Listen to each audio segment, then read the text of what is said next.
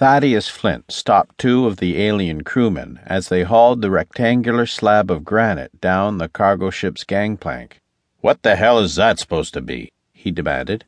Check the manifest, was the bored reply, filtered through a translating mechanism.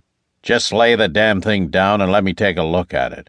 They shrugged and did as he ordered, and he stood, hands on hips, cigarette dangling from his lips, staring at it.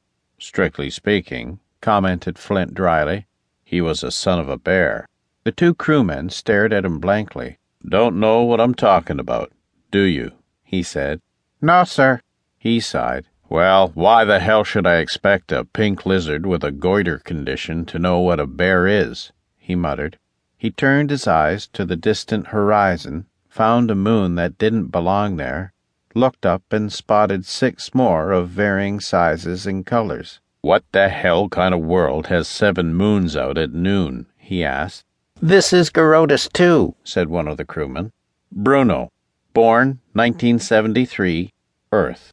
Died 1984, Pollux 4. The meanest, dumbest, ugliest son of a bitch ever to come out of the Klondike. Rest in peace.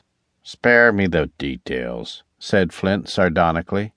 He took a salt tablet to help him cope with the heat and humidity, and an adrenaline capsule to ease the feeling of strain caused by the planet's somewhat higher gravity.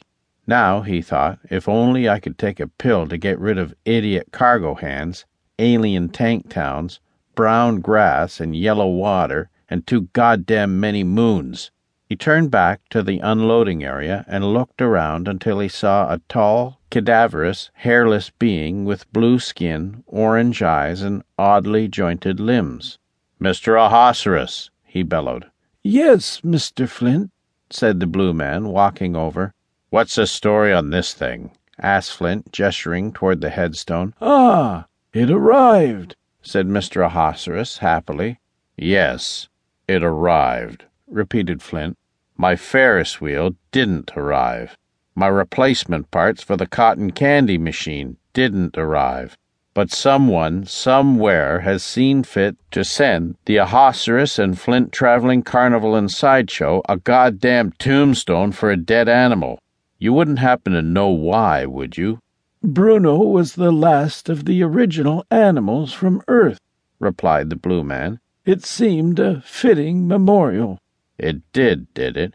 Yes, said the blue man, nodding. Mr. Monk himself suggested the inscription after explaining that such memorials are common on Earth.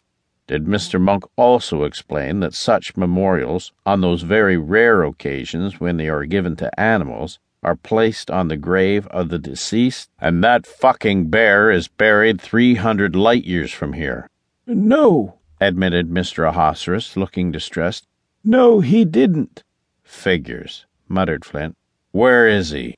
Waiting for his new animals, I should imagine. Well, let's hope this batch is better than the last. By the way, how much did that piece of rock set us back? Three thousand credits, replied the blue man. I don't know from credits. How much is that in American money? You really should make some effort to learn those conversion tables I made up for you. Skip the lecture, said Flint. How much? About twenty-four hundred dollars, replied Mr. Ahasuerus. Of course, that's 1982 constant dollars. I have no idea what inflation may have done to. Twenty-four hundred dollars? yelled Flint. You tell Monk that it's coming out of his pay. He snuffed out his cigarette and lit another one. Jesus H. Christ. I spend the better part of two years turning this show into a paying proposition, and the second I turn my back, you start okaying money for tombstones. We can afford it, said Mr. Ahasuerus calmly. Pull a couple more stunts like this, and I'll bet we can even afford a matching one for a bald blue skeleton.